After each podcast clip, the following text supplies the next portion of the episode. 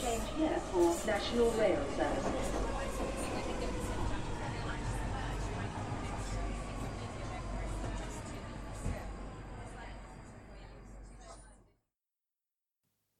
Bine ai revenit în stația Londra. Eu sunt Manuel Cheța de la manuelcheța.ro și tu asculti podcastul Un român în Londra.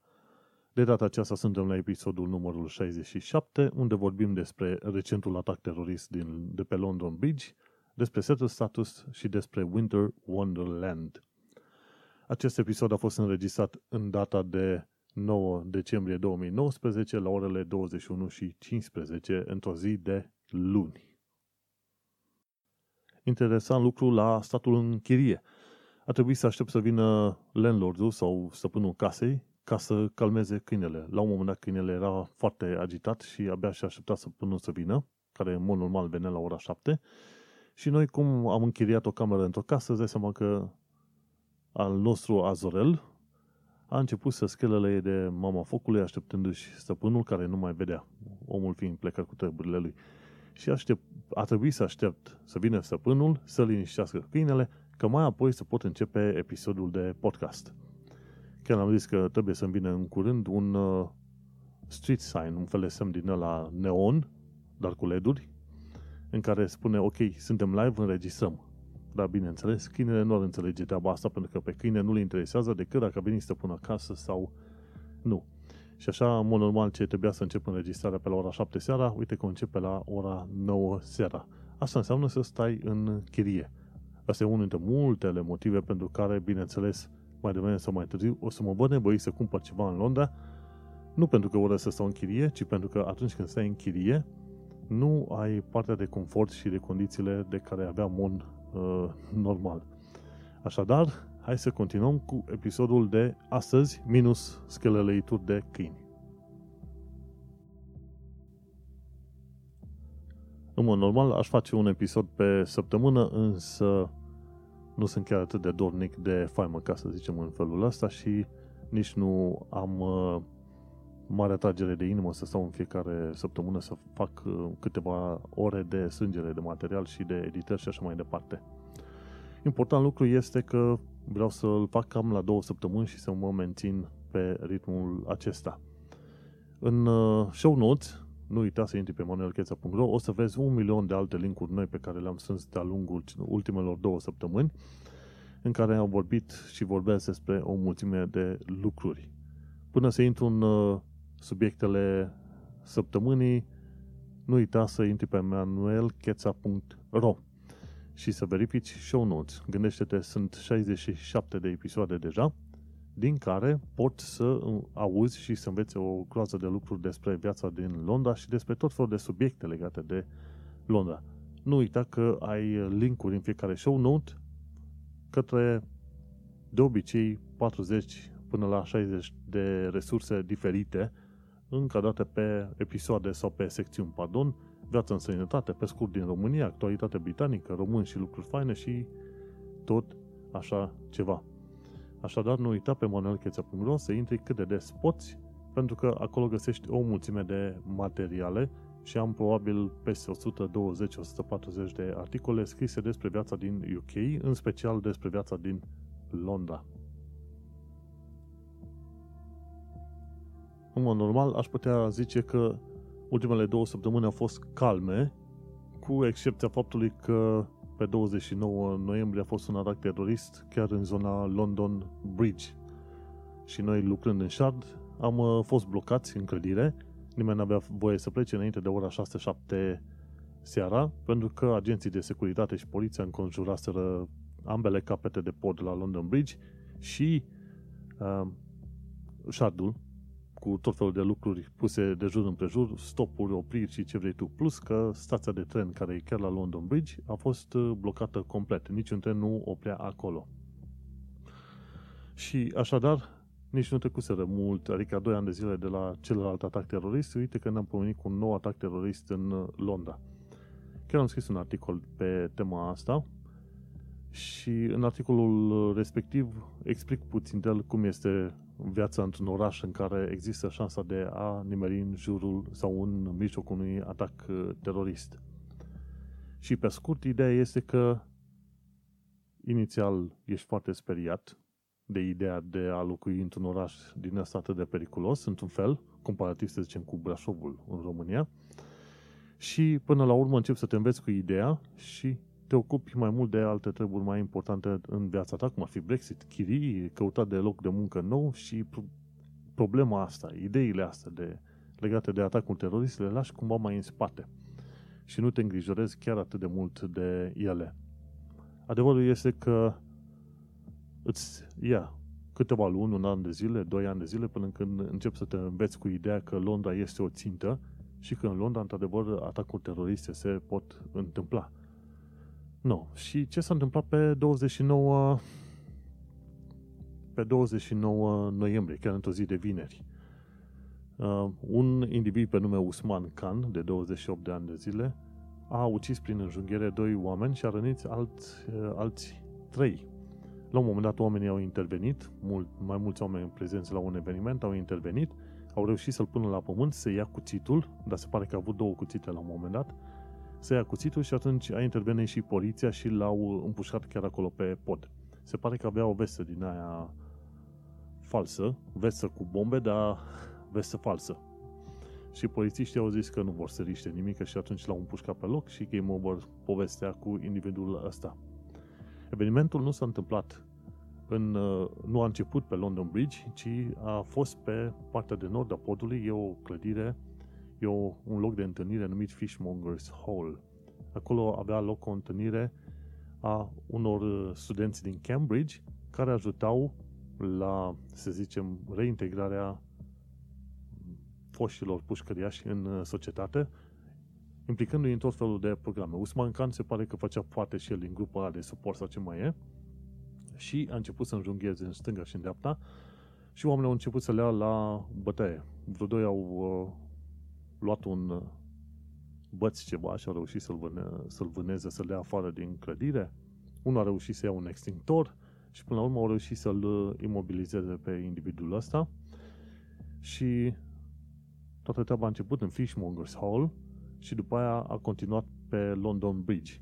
Când oamenii au văzut ce se întâmplă pe acolo, la un moment dat a fost un blocaj pe pod și chiar cineva dintr-un camion a încercat să facă viraj la stânga, să fugă repede, să dispară, pentru că la un moment dat au văzut că au venit polițiștii și a fost și o filmare în care se vedea cum uh, oamenii îl imobilizaseră pe terorist, polițiștii i-au dat la, la o parte pe oameni, au uh, strigat ceva ordine în teroristului și ăsta părea că nu colaborează și popoc. Și game over cu el. Și chestia asta a dus la un fel de inquiry, adică un fel de review al uh, celor 70 până la 100 de indivizi care fuseseră în închisoare pe motive de terorism ca să se descopere că cel puțin unul sau doi trebuiau să meargă înapoi în închisoare în mod urgent, pronto. Întâmplarea întâmplătoare este că în UK, când ai primit o pedeapsă cu închisoarea, în mod automat ești eliberat la, la împlinirea jumătății pedepsei. Însă, în urmă cu ceva ani bun, pentru acte deosebit de grave, cum ar fi terorism, s-au implementat un fel de ordine de protecție permanentă. Și asta înseamnă că chiar dacă ai făcut închisoare numai 2 ani sau 3 ani de zile pe chestii de terorism, dacă echipa care ar trebui să evalueze efortul tău de a te reintegra în societate consideră că tu ești un pericol, din 2 ani de zile se poate întâmpla ca tu să rămâi în închisoare poate chiar și 15 ani de zile pe sistemul ăla de uh, închidere permanentă pentru protecția populației, IPP, ceva de genul ăsta. Numai că individul nostru, uite că a fost lăsat liber din cauza faptului că așa numite, numitele echipe de evaluare a, a pușcăriașilor, a deținuților, acele parole boards, nu sunt foarte bine echipate. Pentru o serie de probleme, nu au oameni destui sau chiar se face outsourcing către firme private care ar trebui să evalueze dacă un uh, deținut are voie să fie lăsat uh, liber în uh, societate. Și aici o să ajungem la o mică mare problemă care s-a pomenit în ultimii ani în toată presa, nu numai în presa uh, de stânga, care ține cumva cu laburiștii, adică BBC-ul, The Guardian și alte chestii, ci și în presa de dreapta. Și se discută foarte mult despre moștenirea unei guvernări conservatoare nemiloasă, mai ales în ultimul deceniu. Și că cu Boris în centru atenției. Au avut loc tăieri de fonduri pentru toate serviciile sociale, sociale tăieri la poliție, judecătorii, închisori, pompieri și mai ales o țară divizată din cauza Brexit.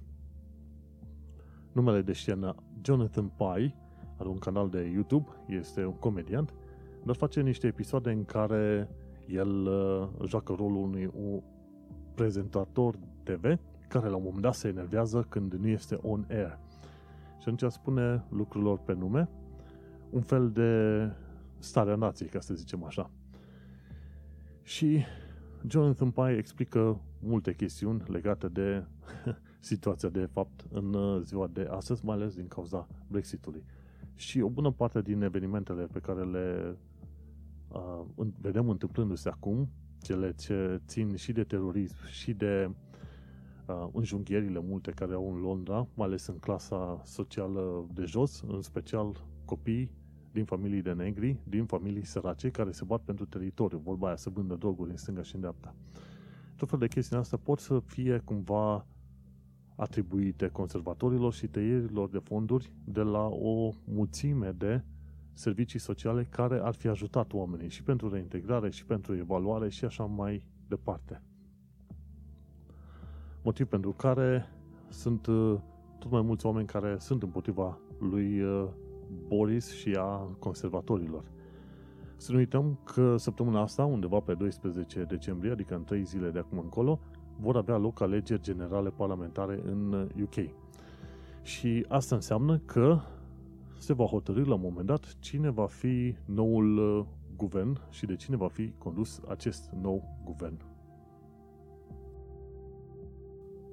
La fel ca data trecută, acum fac o mică prezicere, ca să zicem așa.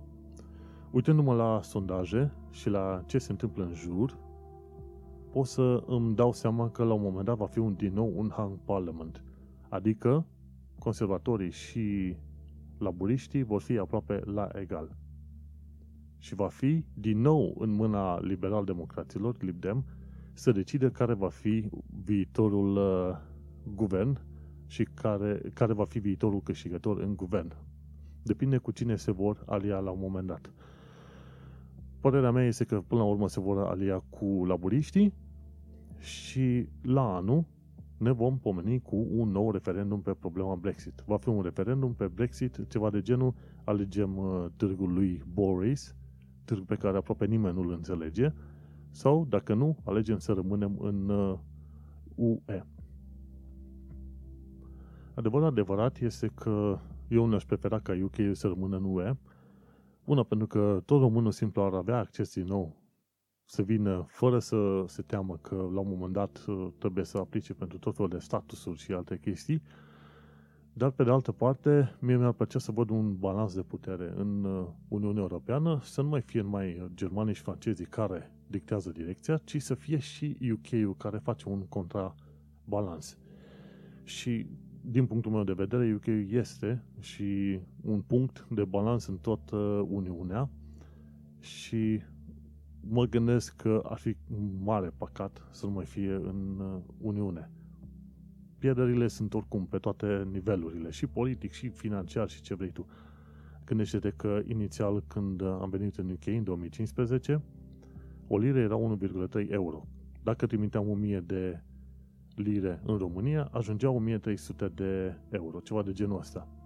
Din cauza Brexitului, cu referendumul și ce vrei tu mai departe, a ajuns la 1,15 euro acum. Practic, la banii care am trimis, am pierdut undeva pe la vreo 3000 de euro pe an. Bineînțeles, e o sumă destul de mare, dar asta este, n-ai ce face. Și gândește-te că în ultimii 2 ani de zile au fost și creșteri mari de prețuri 5% aici, 2% acolo, 3% în partea altă.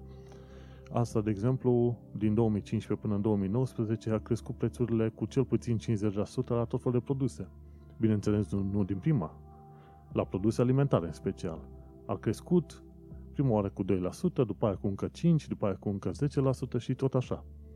Și de să-mi spune mie cineva că Brexitul nu are efect asupra oricărui om, din, uh, și din UK și din afară, mă gândesc că omul respectiv trăiește într-o bulă sau, dacă nu, omul respectiv are o avere foarte mare, așa cum a fost Boris, care Boris Johnson, când era la universitatea la Oxford, în petrecerile pe care le dădea sau la care participa, adea bagnote de 50 de lire pentru că putea.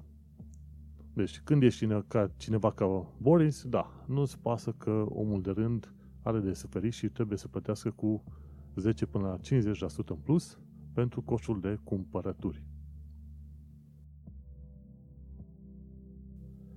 Adevărul este că până în urmă cu vreo câțiva ani de zile nu eram interesat deloc de politică sau poate chiar de istorie. Însă probabil se întâmplă ceva la pragul de vârstă de 30 de ani de zile când începi să te gândești că ar trebui să te ocupi de niște lucruri care sunt ceva mai statornice sau să te implici puțin mai bine în uh, societate și să faci ceva mai acătării, ca să zicem așa. Bineînțeles, m-am gândit la ideea de a fi implicat mai mult în societate și de a oferi ceva înapoi comunității încă din 2010, când am deschis, când am scris primul articol de blog. Și ideea de a scrie pe blog a fost că este bine să scrii despre lucrurile care îți plac, mai bine decât să scrii despre lucrurile care nu îți plac. Și până la urmă au trecut ceva în 2010-2019, blog care există de vreo 9 ani de zile, imediat 10, și uite că am continuat să fac ceea ce mi-a plăcut de la bun început, adică să povestesc despre lucrurile care mă interesează sau care îmi plac și în felul ăsta sper să ajut oamenii într-un fel sau în altul.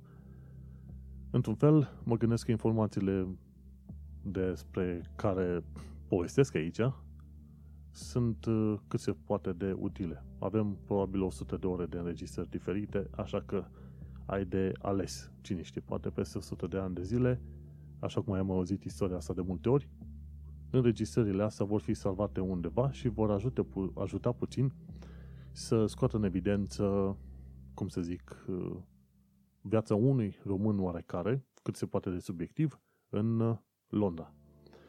Să nu uităm că în podcast vorbesc adesea și pe blog vorbesc adesea din perspectivă personală, subiectivă. N-am, n-am niciun rol efectiv. Nu sunt jurnalist, nu sunt istoric, nu sunt nicio mare chestiune sau personalitate, însă până una alta se face că sunt singurul român din diaspora care face un episod în limba română despre viața lui în sănătate. Și revenind la viața în sănătate, uite-te că episoade gen Brexit, episoade care durează de vreo 3 ani de zile, nu oricum. Ei bine, asemenea episoade sunt uh, practic o imagine a istoriei României încă din anii 90 până acum. Incertitudinea care există în jurul uh, Brexit și asta e, noi discutăm de incertitudine pentru străini, adică europeni, și pentru cetățenii autohtoni, pentru oamenii care sunt de locului. Incertitudinile, certurile, faptul că se discută și nu se face ceea ce ar trebui să se facă, faptul că se aruncă vina în stânga și în dreapta, e bine, chestiunile astea le-am văzut în România în ultimii 30 de ani de zile. Pentru noi, ca români, nu este nimic nou să vedem chestiunile astea întâmplându-se în UK. Uh, și am fost, uh, să, sincer, foarte dezamăgit să văd că politica în UK și că acel uh, calm britanic și acea atitudine britanică pare că nu se aplică cel puțin în uh, situația asta din ultimii trei ani de zile cu Brexitul.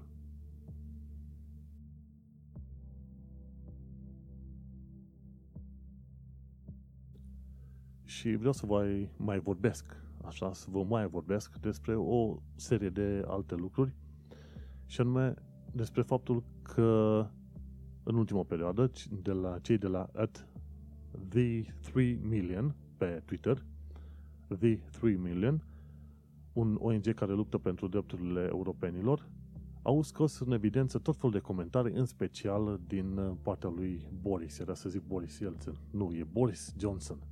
Care Boris Johnson se pare că a avut niște sponsorizări din SUA, da, din SUA, pardon, din Rusia, dar nu ar vrea să recunoască treaba asta. Și, pe de altă parte, același Boris Johnson care a mințit, că dacă se votează Brexit, oamenii NHS-ul va primi, sistemul de sănătate britanic va primi 384 de milioane de lire uh, săptămânal, ceva de genul ăsta. O falsitate extraordinară, o falsitate care a fost recunoscută după aia și de către Nigel Farage, cel care a fost liderul UKIP și acum a creat partidul Brexit. Pentru că nu, omul trebuie să fie clown în continuare. Și ajungem din nou la oameni ca Boris, care au ajuns să conducă politica în, într-un hal uh, nesimțit și oameni care, ca Boris, care chiar uh, zilele astea, ieri sau astăzi, a pomenit de faptul că nu este ok ca cetățenii UE să se simte ca la ei acasă când vin în UK. Ok? Hai să repet. Nu este ok ca cetățenii UE să se simte ca la ei acasă când vin în UK. Iar cei de la 3 million pe Twitter au pomenit la un moment dat că este cât se poate de rasist un asemenea comentariu și că Boris Johnson, prin comportamentul lui, consideră cetățenii europeni toți, nu numai este europeni, ci europeni toți, ca fiind uh, niște cetățeni de mâna a doua. Gândește-te că la un moment dat uh, aici oameni care vin să lucreze în construcție. Peste tot pe unde sunt locuri de construcție auzi români, pe bandă rulantă oameni care merg în agricultură, oameni care îngrijesc bătrâni, oameni care lucrează în sistemul medical și așa mai departe. Și oamenii ăștia sunt oarecum importanți pentru societatea britanică, pentru că prestează niște munci pe care, guess what, britanicii nu vor să le facă. Sau doar anumiți britanici vor să le facă. Și e o chestie pe care am discutat-o la un moment dat și la noi la muncă, atunci când am avut câteva întâlniri în asta despre condițiile de muncă și cum vrem să ne simțim noi între noi. Și chiar am discutat la un moment dat modul în care britanicii își pot face viața mai bună și nu mai britanicii, peste tot, toți oamenii de pe planeta asta își pot face viața mai bună, este în primul și primul rând acceptând vecinul, vecinul, nu așa cum este, ci acceptând vecinul și nu considerându-l un paria. Și asta se aplică inclusiv românilor. Românii sunt de acord ca alți români să, ple- să plece în sănătate să trimite bani, dar nu sunt de acord să vină alți oameni din altă parte să lucreze în România, cum ar fi cazurile ucrainienilor, rușilor sau vietnamezilor. Nu cumva să vină aia să lucreze în România. Păi, dacă românii au plecat, normal că forța de muncă locală trebuie umplută cu ceva. Și am zis dintotdeauna, atâta timp cât uh, un om este permis în mod legal să intre pe, prin țara ta, ei, omul respectiv trebuie să aibă, trebuie să se comporți cu el ca și cum ar fi un cetățean al locului respectiv. Nu este deloc ok să consideri orice imigrant, refugiat sau ce vrei tu, venit în țara ta, ca fiind un om mai prejos de tine. Ok? Odată ce a fost acceptat și au fost făcute formulele legale, acceptă-l pe om ca și cum ar fi fratele tău. Și asta zic în primul și în primul rând românilor. Cum am spus, românii sunt de acord ca alți români să plece, dar nu sunt de acord să vină alții în țara lor. Ei bine, trebuie să învețe chestia asta că partea cu imigrarea și emigrarea merge în ambele sensuri. Both ways, cum se zice. Și atunci trebuie să înveți acceptarea. Așa cum am mai pomenit aici în uh, podcast, atunci când uh, un britanic este gata să te accepte pe tine, să se comporte cu tine ca emigrant, imigrant, cum vrei să-i spui, la fel cum se comportă cu un cetățean britanic, în momentul respectiv, când el îl vede pe străin egalul lui, în momentul respectiv este în stare să se comporte foarte bine și cu semenii lui. Bineînțeles, calitatea asta nu se aplică lui uh, Boris Johnson, pentru că Boris Johnson este un individ cu tare extrem de ciudate și un om foarte îndoielnic. Bineînțeles, nici cu Corbin nu mi-e rușine, însă cel puțin Corbin a spus că el mai face un nou referendum și dacă se face un nou referendum, sentimentul general este că foarte mulți oameni vor participa și câștigul va fi de partea Remain, undeva 60-40 sau 70-30%, cam astea vor fi procentajele. Adevărul este că viitorul UK în Uniunea Europeană se va hotărâ acum pe 12 decembrie. Dacă vor fi foarte mulți oameni care vor vota cu laburiștii și cu Lib Dem, atunci ne putem aștepta ca cei foarte mulți oameni să voteze și pentru rămânerea un, în Uniunea Europeană la anul când se va face un, când și dacă se va face un nou referendum. Revenind la partea cu comportamentul față de vecini, de imigrant, de refugiat. În momentul în care ești gata să-l accepti pe omul respectiv care are formele legale de a fi în țara ta, e bine, în momentul respectiv ești gata să accepti și cetățenii ceilalți al țării, adică vecinii, teoretic frații tăi, să te comporți frumos cu ei. Nu se aplică la Boris Johnson pentru că este un rasist ordinar, însă se aplică la foarte mulți britanici cu care m-am întâlnit. Cel puțin în Londra, nu cred că a fost vreodată o situație în care să fie avut, uh, să zicem, uh, un britanic, gerbecet, alb, alb sau albă, care să se fi comportat urât cu mine. Pe de altă parte, n-am avut niciun fel de situație în care să fi fost, uh, să zicem, străini care, sau oameni din clasa de jos, care să se fi comportat, comportat urât față de mine, să zic că sunt ținta rasismului. Am auzit de asemenea cazuri dar uh, în schimb nu mi s-a întâmplat. Singura situație în care am fost uh, pus puțin la colț și mi-am pus niște întrebări serioase a fost când uh, am mers la o bancă la HSBC și angajatul, un uh, copil de polonezi, era, se comporta ca un doi peri. Și mie mi s-a părut că s-a comportat puțin cam suspect când a aflat că sunt român și vreau să fac nu știu ce drag de operațiune la banca respectivă. Dar în afară de cazul la care mi-a fost puțin suspect, în principiu n-am văzut și nu de la britanici. Ceea ce trebuie văzut este faptul că nu, britanicii nu sunt în ansamblul lor cum este politica britanică în perioada aceasta. Și chiar dacă vezi oameni rasiști sau oameni ciudăței în politica britanică, gândește-te că omul obișnuit de pe stradă sunt șanse mari că va fi mai ok și mai prietenos cu tine și în principiu britanicul nu este omul care să intre în conflict direct cu tine sau să spună pe față, băi, ești prost, ești nimic sau pleacă în uh, țara ta. Cel puțin nu britanicul de clasă medie. Britanicul din clasa de jos este destul de mult apropiat cu comportamentul uh, românului, ca să zic așa. Și nici atunci nu te vei uh, pomeni că prima reacție a britanicului din clasa de jos va fi să plece acasă la tine. Am avut uh, contact destul de des cu britanici din clasa de jos și n-a fost niciodată problema ca eu să-mi iau catafusele și să plec din UK. Uh, Vorba aia, la anul primăvară deja o să am uh, settle status și poate peste un an, doi o să am și cetățenie britanică.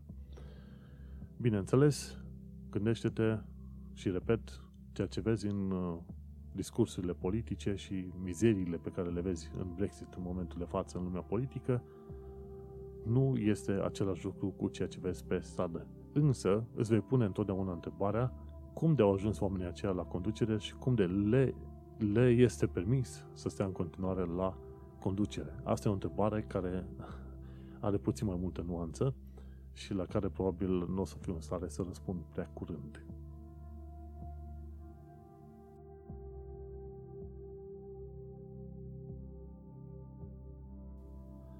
Legat de modul în care sunt britanicii sau nu sunt uh, britanicii, nu uita de fiecare dată în show notes pe manuelcheța.ro să vizitezi secțiunea despre Britishness, Englishness. Chiar acolo, chiar acum am verificat o secțiune și vorbea la un moment dat de ce nu este Irlanda partea a UK, secretele podului Blackfriars, despre Bram Stoker, autorul romanului Dracula, despre Millennium Bridge din Londra, sau despre vremea când un hoț făcea legea în uh, Londra. Nu uita să uh, urmărești și materialele respective. O bună parte din materialele trecute în show notes sunt, de fapt, linkuri către filmele de pe YouTube. Sau câteodată articole, dar în cea mai mare parte sunt filme de pe YouTube. Și nu uita să intri și pe secțiunea de limba engleză, pentru că oricât de limba engleză zici că știi, vei descoperi că nu știi. Și am acolo de obicei 5, 6, 7 linkuri către tot felul de canale de YouTube care te învață cum să vorbești și cum să pronunți mai bine limba, cuvintele în limba engleză.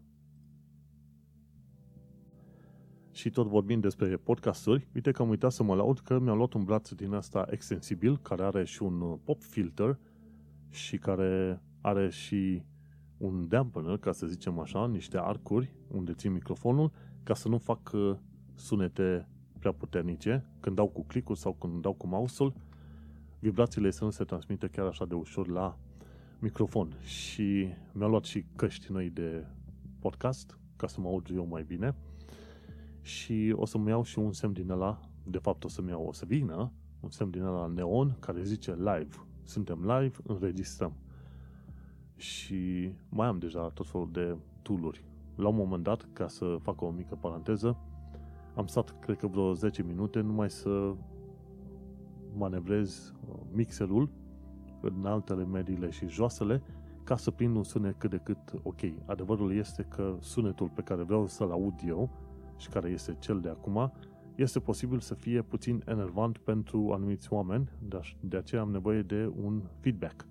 Important este că nu se aude ca la, ca la laptopuri, de exemplu, știi? Unde e sunetul la înfundat ca de canal și pe aia cu ceva uh, noise sau ceva gălăgie pe fundal. Nu. Sunetul ăsta este destul de clar, însă este posibil să aibă puțin ca mult, uh, ca mult bas. Și aș avea nevoie de oameni să-mi spună dacă aud bine, dacă le place ce aud și cum, uh, cum se aude toată afacerea asta. Și chiar vreau să fac uh, referire la faptul că trebuie să mă prim întotdeauna între două căști. E o cască în, care merge din mixer și eu acolo mă pot auzi pe mine în timp ce vorbesc și cealaltă cască e conectată la calculator și la softul de înregistrare ca pe care o folosesc ca să mă ascult în reprize în softul respectiv. Și la un moment dat aveam două căști pe cap, arătăm ca un alien ciudat. Dar asta este treaba. Când te pasionează un lucru, investești niște bani, cum am și Podbean, că le plătit toate chestiunile astea le-am plătit și până acum am investit cred că vreo 400-500 de lire liniștit, fără să pun în considerare noile materiale luate, o nouă cască de 80 de lire și alte brațe, uh, brațul ăsta de microfon și așa mai departe. Vorba aia, când te pasionează un lucru, nu îți este greu să plătești un ban în plus. La fel cum mă pasionează și gaming-ul. Cine mă urmărește știe că îmi plac jocurile video și am contul pe Green Man Gaming, Good Old Games și Instant Gaming și am plătit și vreo 2500 de lire pentru calculatorul meu de gaming. Asta e, fiecare cu pasiunile lui. Dar vreau să mă laud și să mă bucur puțin cu instrumentele mele de podcasting, pentru că un sunet bun contează și un episod bun de podcast nu este la fel dacă nu ai uh, instrumentația potrivită. Instrumentație gen uh, melodii. Bineînțeles, am și o melodie de fundal, care e free royalty, pe care o pun de fel, în așa fel încât să nu te plictisești când mă asculti vorbind aici de unul singur timp de o oră și ceva.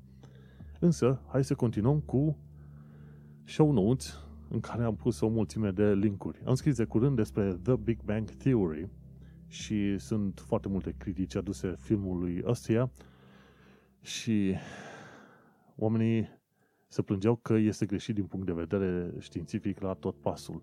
Ca om care am avut un uh, show de știință și educație la TV, TVS Brașov, televiziune locală, timp de un an de zile, 2014-2015, știu că sunt o mulțime de greșeli în filmul ăla, The Big Bang Theory, dar normal, tu nu te uiți la, la filmul respectiv ca să înveți ceva sau ca să urmărești tot felul de greșeli științifice. Pe tine te interesează relația dintre oameni. Vorba aia, filmele astea sunt despre poveștile trăite de oameni, despre istorii și tragedii personale, despre relații, despre societăți și civilizații puse în situații de răscruce și tot așa mai departe. Filmele sunt făcute Uh, doar uh, ca să creeze niște experiențe, nu să mă învețe ceva, să-mi trimite niște fapte sub nas și așa mai departe, știi? Știința sau antologia ori fantasticul sunt doar niște ambalaje, niște bomboane, dacă vrei să zici, în centrul cărora stă esența filmului, ca să zicem așa, știi? Și chiar ziceam despre The Big Bang Theory, care are 12 sezoane deja, îți dai seama, e un, e un uh, serial foarte interesant. E o comedie, un sitcom, o comedie de situație și prietenii, e vorba despre niște prieteni care se descoperă pe ei înșiși și creează noi relații, evoluează și tot acumul care face din oameni niște animale sociale sau sociabile.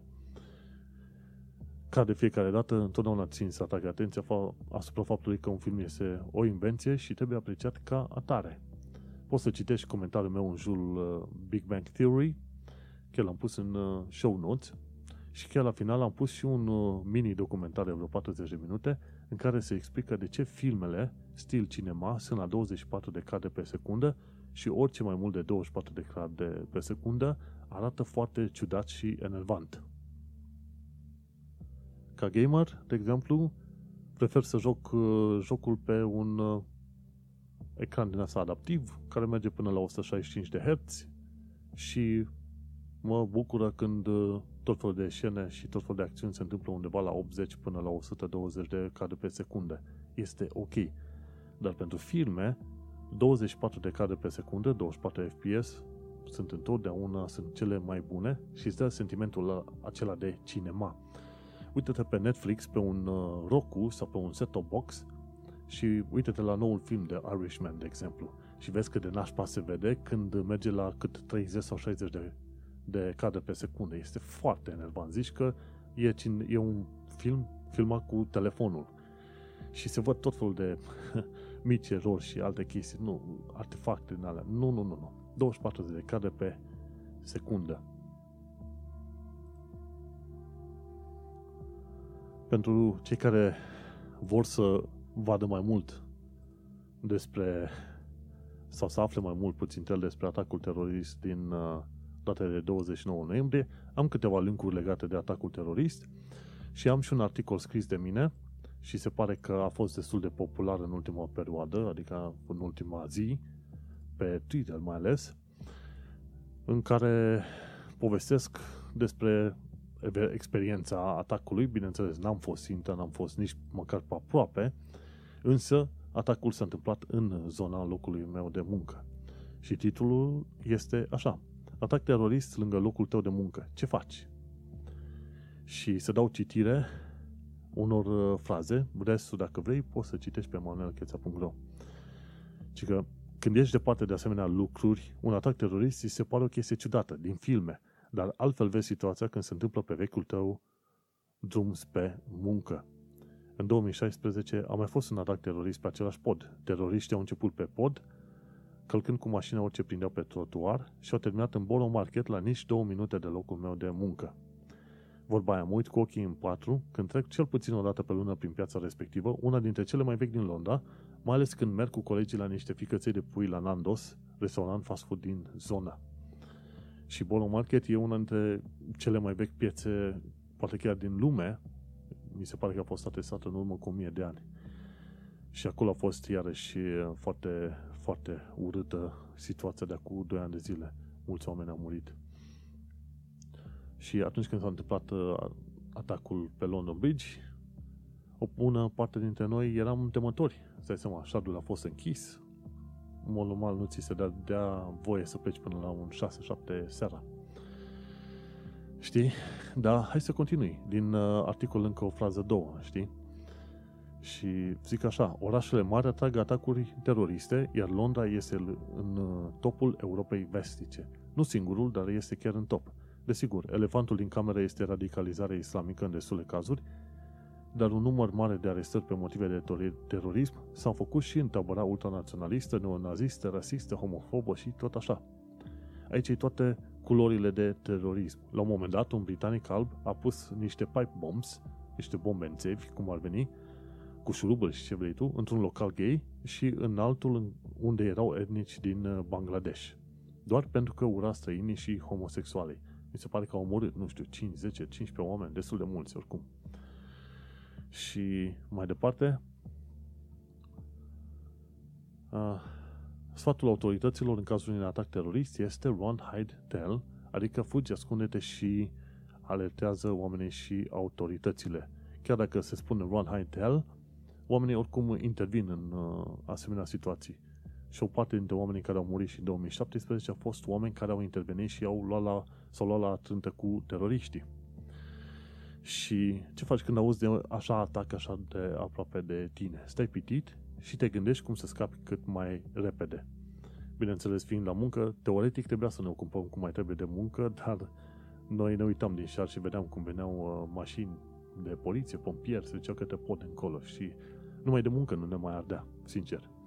Chiar dacă șardul nu era direct vizat în acel moment, există mereu posibilitatea ca acolo să fie un atac, mai ales că este zonă turistică. The View from the Shard este cunoscut, este punct turistic peste tot în uh, Londra. Și am mai scris acolo. Este fain să ai vise de erou, că te pui cu teroriștii sau ceva de genul, dar când se întâmplă baiul, faci ca mine. Te uiți pe ușile de urgență și fugi cât te ține. Bine, în cazul meu, era doar un mers agale prin ieșirile de evacuare, dar ideea este aceeași.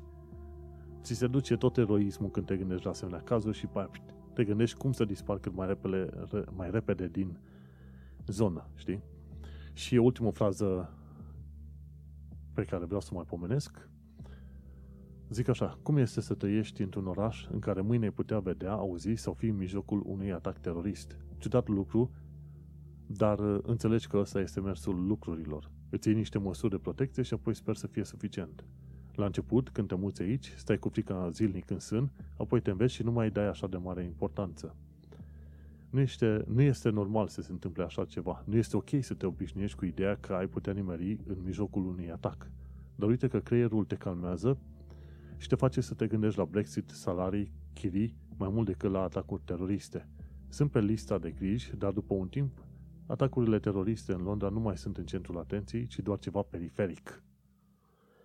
Da, e ciudat, dar uh, o să vezi că toată lumea este calmă și liniștită pe aici. Gândește-te, uh, la un moment dat, câțiva colegi de muncă serveau niște șampanie, că doar lansaseră un proiect nou. Iar britanicii dintre ei erau calm nevoie mare și întrebarea zilei era când putem acasă, merge acasă, nu cât de groasnic este noul atac terorist. Britanicii sunt deja învățați cu de asta, calmi, sunt calmi pe bune, știi? Și chiar am încheiat articolul, zice așa, dacă te întreb cât, de, cât este de adevărată vorba keep calm and carry on, keep calm, keep calm and carry on, uh, uite că este de la calmul britanic. Chiar în fața unui atac terorist, petrecut la niște 3 minute de locul tău de muncă. Și da, concluzia articolului este că la un moment dat te înveți și te obișnuiești cu ideea că în orașul în care te-ai mutat se întâmplă chestii de genul ăsta. Nu este deloc ok să te înveți cu ideea, dar guess what? Se întâmplă.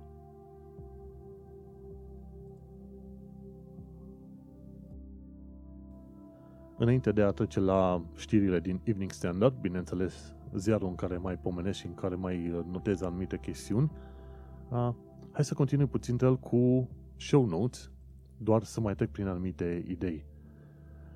A, pe, în show notes chiar am uh, pus câteva articole legate de cabinele telefonice din Londra, acele vesite cabine roșii ce s-a întâmplat? Cel mai multe dintre ele au fost părăginite și au fost luate și aruncate, dar o parte dintre ele s-au transformat în uh, mici biblioteci, librării, pardon, ori în uh, birouri de reparații de telefoane. Și cam uh, asta e o chestie interesantă. Când te plimbi prin Londra, o să vezi la un moment dat anumite magazine micuțe puse chiar în uh, acele cabine telefonice. Mergem mai departe, la viața în sănătate în Cage sau în Londra, afli că uh, sunt ceva pași de urmat, dar este relativ ușor să deschizi o, o firmă în New York. Și aceiași oameni care au fost făcut filmul despre uh, film, făcutul filme firmei în New York au făcut și un uh, episod nou în care au explicat faptul că este greu să te miști cu mașina prin New York din cauza multor taxiuri. Uh, urmăresc foarte mult un canal al, uh, do, al, al unui cuplu român mutat în uh, SUA. Canalul, canalul de YouTube se numește Român la New York și este foarte fain. Sunt doi oameni simpli care îți vorbesc ca unui prieten oarecare despre viața și experiențele lor. Este practic un vlog pe YouTube și acolo afli foarte multe despre viața unor români, unui cuplu de români în New York. Oamenii erau pasionați de New York din totdeauna și până la urmă, prin uh, loteria vizelor, au reușit să se mute acolo. Și uite-te că ei fac filme foarte des. Eu apreciez extraordinar de mult oamenii care merg în țări străine și fac uh, filmulețe în care își uh, exprimă sau își povestesc experiențele locale, pentru că în felul ăsta îi pot ajuta și pe alții să înțeleagă cu ce se pot confrunta și ce vor uh, întâlni în uh, noul mediu. Rămân la New York, nu uita să îl uh, urmărești și să-l vizitezi. Ce mai aflat? Că pe scurt din România, am o secțiune numită pe scurt din România, ci că parchetul cere 12 ani cu executare pentru patronii de la colectiv. Vorba aia, colectiv a fost evenimentul care a început să mobilizeze extraordinar de mulți oameni imediat după uh, figura cu roșia montană. La actualitatea britanică și londoneză am uh, pus un link de către BBC în care se precizează faptul că imigrația netă din UE a scăzut. Și uite-te că asta e un adevăr foarte mare, pentru că inclusiv la noi la firmă uh, au discutat despre faptul că din ce în ce mai puțin developeri vin din UE în uh, Londra, motiv pentru care uh, programatorii pot cere și primesc bani foarte mult comparativ cu, să zicem, 4-5 ani de zile în urmă. Pentru că materia asta primă programatori în Londra este din ce în ce mai puțină. La un moment dat, firmele au început să își construiască alte uh, echipe tehnice, alte sedii, numai pentru programatori, în alte orașe din Marea Britanie, pentru că Londra începe, începe să devină extrem de scumpă pentru tot felul de firme. Mergem mai departe români și lucruri faine. Uh, Românii și maghiarii de-a lungul secolelor este un filmuleț făcut de către Istorie pe Șleau. E un canal de YouTube, nu uita să urmărești Istorie pe Șleau, este foarte interesant, sunt animații foarte bine făcute și bine narate de către un român, acum nu știu cine, cine este românul ăsta, însă explică foarte bine. Este Vlad Pașca, pardon, istoric cu doctorat neplagiat. Îmi place. Și e cufărul lui cu documentare animate despre trecutul României. Nu uita, Vlad Pașca, Istorie pe șleau pe YouTube. Asta e un român care face niște chestiuni faine. Și mergem mai departe la informații practice. Pentru cei care se confruntă cu CRUC și cu uh, executări silite, ci că există cauza C75 pe 19 a Consiliului uh, judecătorilor UE, ceva de genul ăsta, contestațiile la executare se pot formula și peste termenul de 15 zile. Cu alte cuvinte, uh, mai ales în situațiile în care ai probleme cu cruc și au ieșit la iveală tot felul de condiții abuzive, de ce nu? Te poți folosi de clauza C75 pe 19 a CJUE și să vorbești cu avocatul să meargă pe clauza respectivă când se judecă cazul tău și teoretic ar fi șanse mai mari acum de câștigat, de câștig pentru toți oamenii care au probleme cu firmele de recuperare. Și o altă informație practică, firmele din UK nu au voie să condiționeze angajarea de realizarea statutului pre-settled status. Verificarea se face pe pașaport până la finele lui 2020. Cu alte cuvinte, tu îți faci presetul status, dar presetul status este doar în relația ta cu guvernul UK. Firmele, în schimb, dacă vor să te angajeze, singura verificare care au voie să o facă în mod legal este pe pașaport.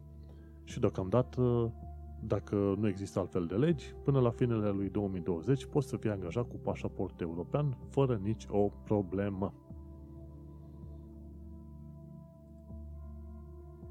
Bineînțeles, dacă urmărești canalul de Twitter, canalul, nu știu dacă e canal de Twitter sau contul de Twitter, oricum, The 3 Million, cele 3 milioane, The 3 Million, acolo o să afli foarte multe de legate despre setter status. Peste tot, uh, guvernul UK se laudă că setter status este un fel de înregistrare, că nu trebuie să aplici, dar de fapt setter status este un sistem de aplicare. Pentru că dacă tu nu aplici pentru settle status, După ce, să zicem că are loc cu Brexit-ul, cu deal, no deal, ce vrei tu, după ce are loc Brexit-ul, bineînțeles și dacă nu te-ai înscris prin setul status, uh, Home Office își reține dreptul și autoritatea de a te deporta. Nu e tot un act cu un act de înregistrare în care uh, nu te trece prin o serie de pași. Teoretic e automat, așa cum au zis ei, că te verifică prin National Insurance și se vede, se uită dacă ai plătit taxe în ultimii 4 ani de zile. Și treaba este că cei de la uh, The 3 Million au pomenit adesea că diferența între un sistem de înregistrare și un sistem de aplicare este că la sistemul de aplicare poți să eșuezi, Home Office poate să refuze aplicarea și la sistemul de înregistrare, asta e, te-a înregistrat și game over, nu te trece prin niște pași extra de verificare. Și guvernul UK zice că setul status este un pas de, este doar uh, o chestiune de înregistrare, dar de fapt este o situațiune de aplicare și, bineînțeles, au fost oameni care nu au primit statusul settled, de exemplu, și așa mai departe. Ideea este că eu m-am uitat atent și am văzut că algoritmul favorizează oamenii care sunt angajați permanent și care au uh, avut rezidență continuă în ultimii 5 ani de zile. Sunt oameni care au avut uh, rezidență și au fost rezidenți în UK în ultimii 30 de ani de zile. Dar pentru că n-au avut rezidență permanentă în ultimii 5 ani de zile, ei n-au primit settled status. Bum! I-a lovit, știi cum? Direct în moalele capului, cum se spune expresia. Și așa, pentru settled status, trebuie să știi următoarele chestii. Sunt favorizați oamenii care lucrează la firme, nu freelancerii. Sunt favorizați cei care au uh, rezidență continuă pe ultimii 5 ani de zile. Și acum hai să trecem la partea noastră de ziare. Cred că ai auzit ziarele. Dacă nu, o să le auzi acum. Bineînțeles, ziarul uh, din care citesc este un ziar gratuit, e Evening Standard. Este un ziar pe care îl, uh, tot londonezul îl vede când se duce la metrou, stație de tren sau așa mai departe.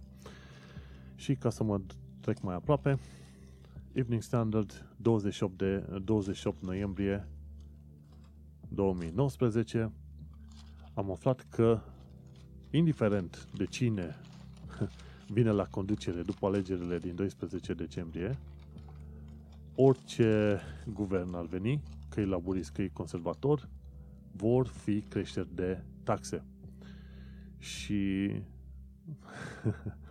teoretic că creștele vor, taxele vor crește mai mult dacă vin laburiștii la conducere, îți dai seama. Și tot felul de instituții le-au cerut uh, politicienilor să fie mai sinceri cu oamenii, știi? Eh, bancuri, să fie mai sinceri cu oamenii, de parcă nu sunt politicieni. Și cei, cei de la Partidul Laborist inițial ziceau că vor uh, implementa taxe mai mari pentru cei care câștigă mai mult de 80.000 de lire pe an. Situația este că cei care câștigă mai mult de 80.000 de lire pe an sunt o minoritate oricât de multe taxe în plus vei mai pune, nu vei, mai, nu vei avea un câștig de cauză, știi? Cel mai mult dacă vrei, cauz, vrei uh, să pui niște taxe, pune atunci pe firme sau nu le mai permite firmelor gen Google, Facebook și așa mai departe să, scapă cu, să scape de datorii de 1, 2, 3 până la 5 miliarde de lire care ar fi trebuit să le plătească către guvernul UK. Uh, Uite că și în UK se întâmplă chestiuni foarte nașpa. O femeie de 90 de ani de zile a fost plasată în casă de îngrijire de bătrâni și nepoții ei au reușit să instaleze o cameră ascunsă în camera ei și o cameră video ascunsă în camera unde avea bătrâna patul și dormea și din camera a reieșit cum că femeile care trebuiau să o îngrijească o băteau, o amenințau, o bajocăreau în toate felurile și câteva femei din asta mi se pare că sunt asiatice, Vietnam, ceva de genul ăsta, Vietnam, Filipine, ceva de genul ăsta, au, uh, au ajuns la închisoare, mi se pare vreo două, trei dintre ele, pentru cât 2 ani de zile sau ceva de genul ăsta. Mergem mai departe, pe 2 decembrie 2019, ce am aflat că ci că sute de extremiști care fusese eliberați în ultimii câțiva ani de zile, cel puțin în, în ultimii doi ani de zile, uh, au și-au avut cazurile reevaluate, gândindu-se că cei de la Home Office, gândindu-se că ar putea reprezenta un pericol. Și după ce au făcut evaluările, mi se pare că unul sau doi au fost chemați, chemați la închisoare. Și este foarte ciudat că cineva care a fost condamnat pentru chestiuni de terorism reușește să plece după ce a îndeplinit jumătate din pedeapsă.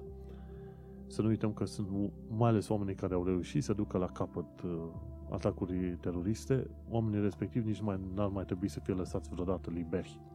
La un moment dat Boris Johnson zicea că el uh, se va bate cu pumnul în piept cumva să obțină, cum să zic, închisoare pe viață și fără niciun fel de liberare condiționată pentru teroriști. Și mi se pare că ar fi o măsură destul de bunicică.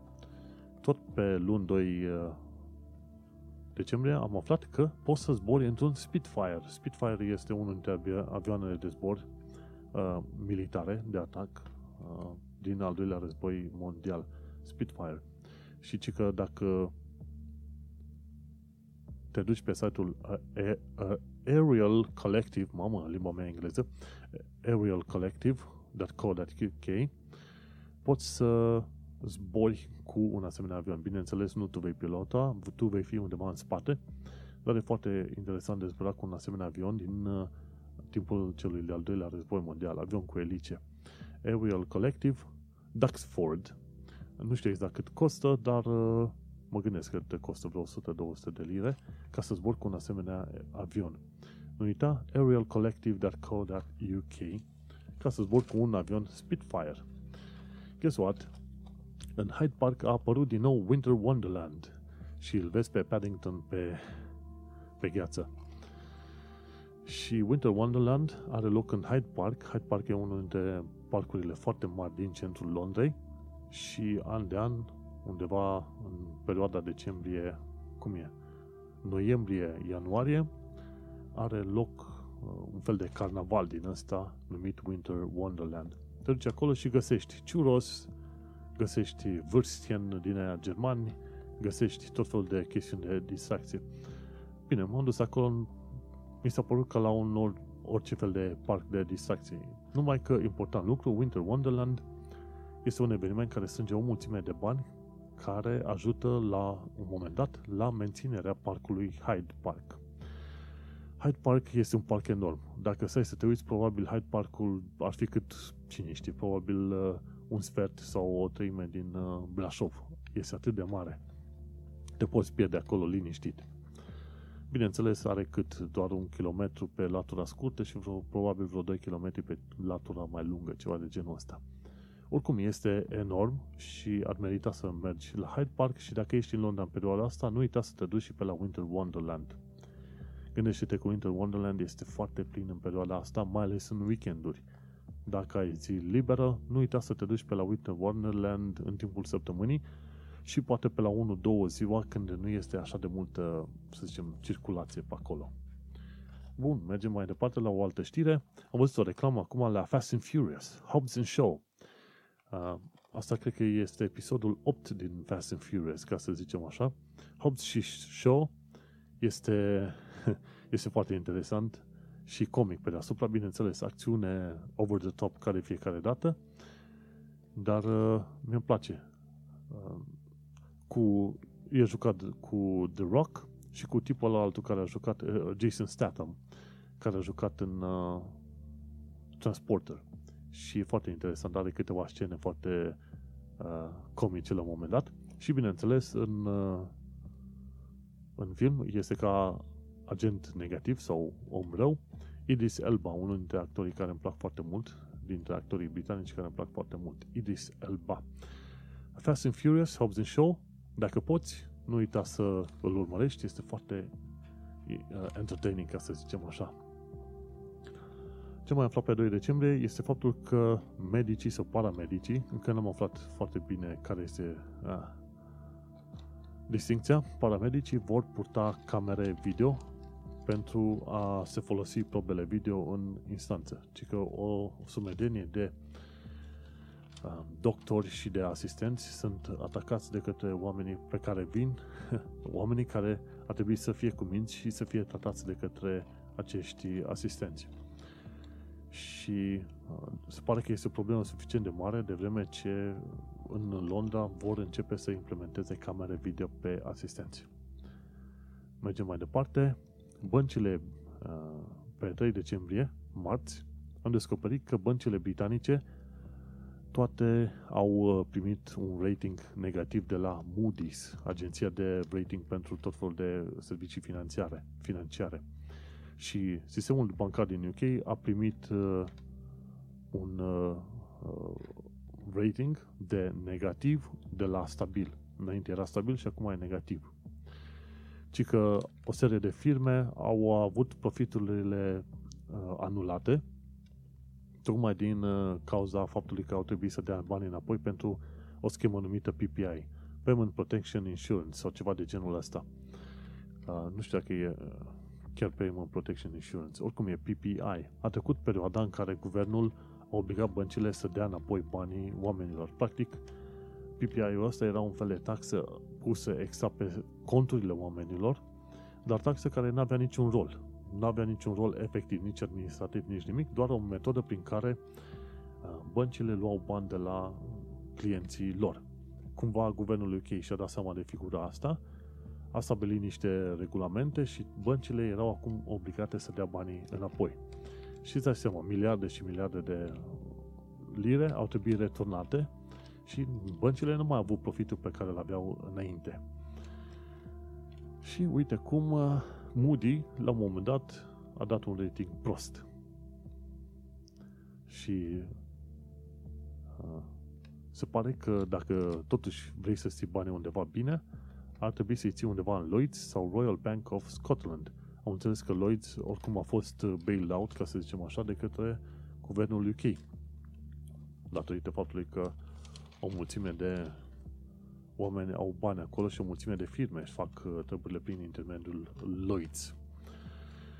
Și uite cum uh, ajungem și pe joi 5 decembrie 2019 în care am uh, scos în evidență doar un singur lucru, un desen făcut de către cartoon Adam Stone, care face cartoon, desene pentru cei de la caricaturi, pardon, caricaturi pentru cei de la Evening Standard.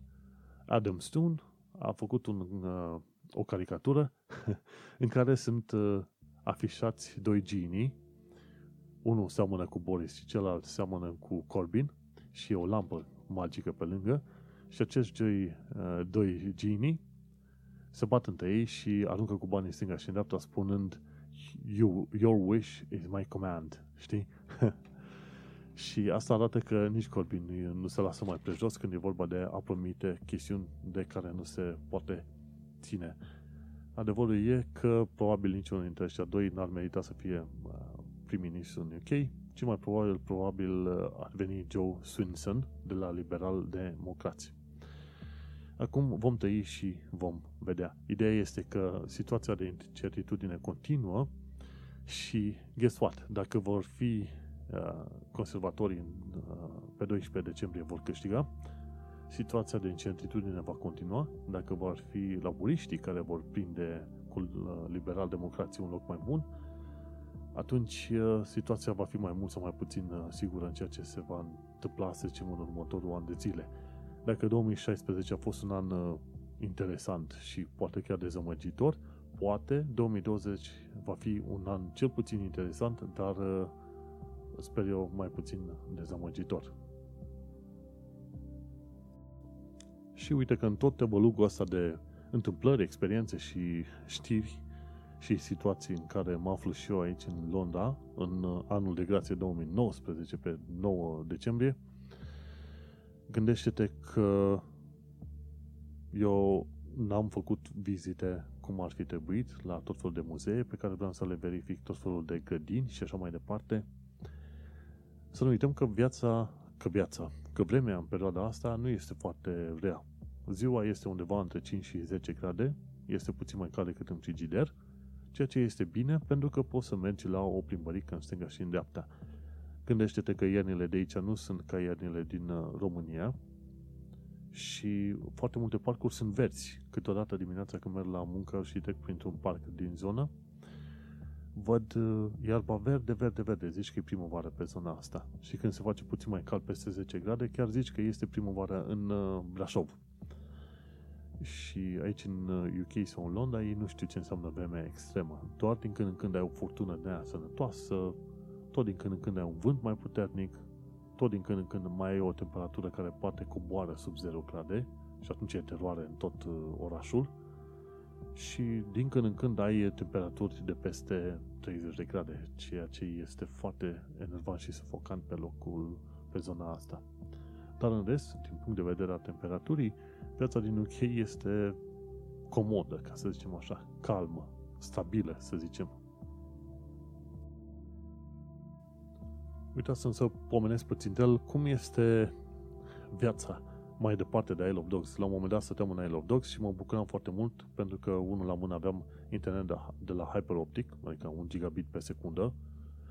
Foarte bun internetul, chiar mai bun decât de estul din România. Și ajungeam foarte repede cu DLR-ul și după aia Jubilee Line-ul oriunde aveam nevoie. În schimb, aici, în uh, zona asta pe unde sunt eu, prin Kidbrook, este destul de departe și depind de tren. Încă nu am uh, suficient de multă încredere și poate nici chef și nici energie să folosesc bicicleta ca să merg până la muncă. Sunt vreo cât 8 km de aici până la muncă, ceva de genul ăsta. Și trebuie să aștept trenul. Întâmplarea face că pe South Eastern ai trenul odată la 10, 15, 20 de minute în direcția ta la orele de vârf și după aia doar o dată sau de două ori pe oră și ai pierdut un tren, sunt șanse, sunt situații și șanse în care aștepți 20 până la 30 de minute să vină următorul tren. Comparativ cu metroul, în care ai un uh, tren nou la fiecare 1-2 minute, mi se pare o, o enormitate groaznică. Câteodată întârzi și atunci trebuie să aștept vreo 20 de minute pentru următorul tren și nu nu prea îți convine, mai ales că acum este destul de răcoare. Și pe Southeastern, cel puțin pe zona asta cu Kidbrook, este legătura destul de proastă. Nu știam noi așa de bine când am mutat pe zonă, dar asta este. Ai legături mai bune undeva dacă ești pe ramura cu Eltham sau pe ramura cu Lewisham, ca să zicem așa. Dar ce e fain pe zona asta este că ai foarte multe parcuri faine, sunt case din asta, e o zonă, să zicem, de familie, cât de cât, și ești destul de aproape de Blackheath. Blackheath este mai la sud de Greenwich Park. Greenwich este vestitul Greenwich cu meridianul și ce vrei tu.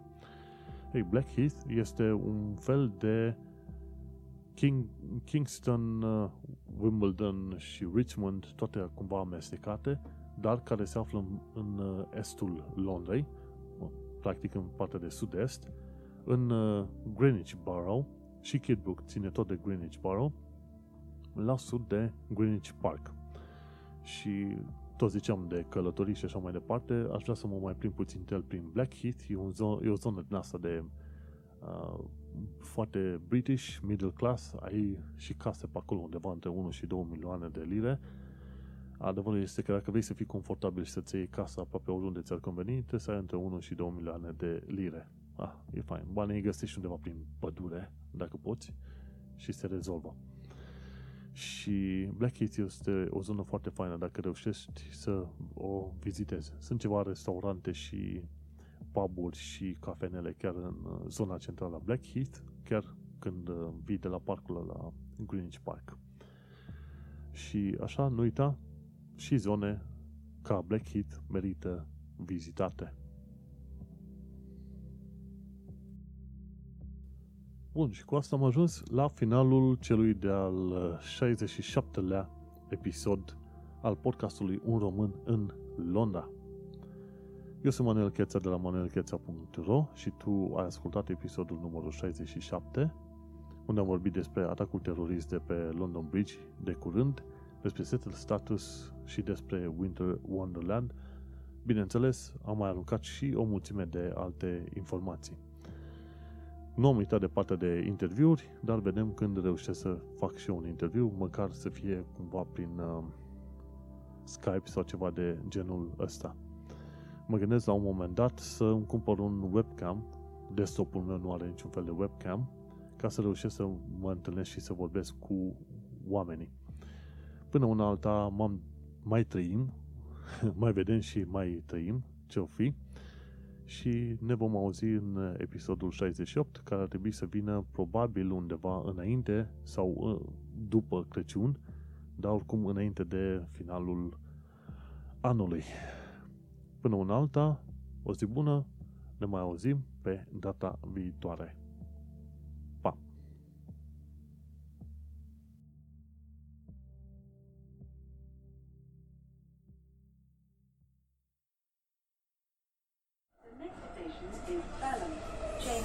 Station is Balham. Change here for National Rail Services.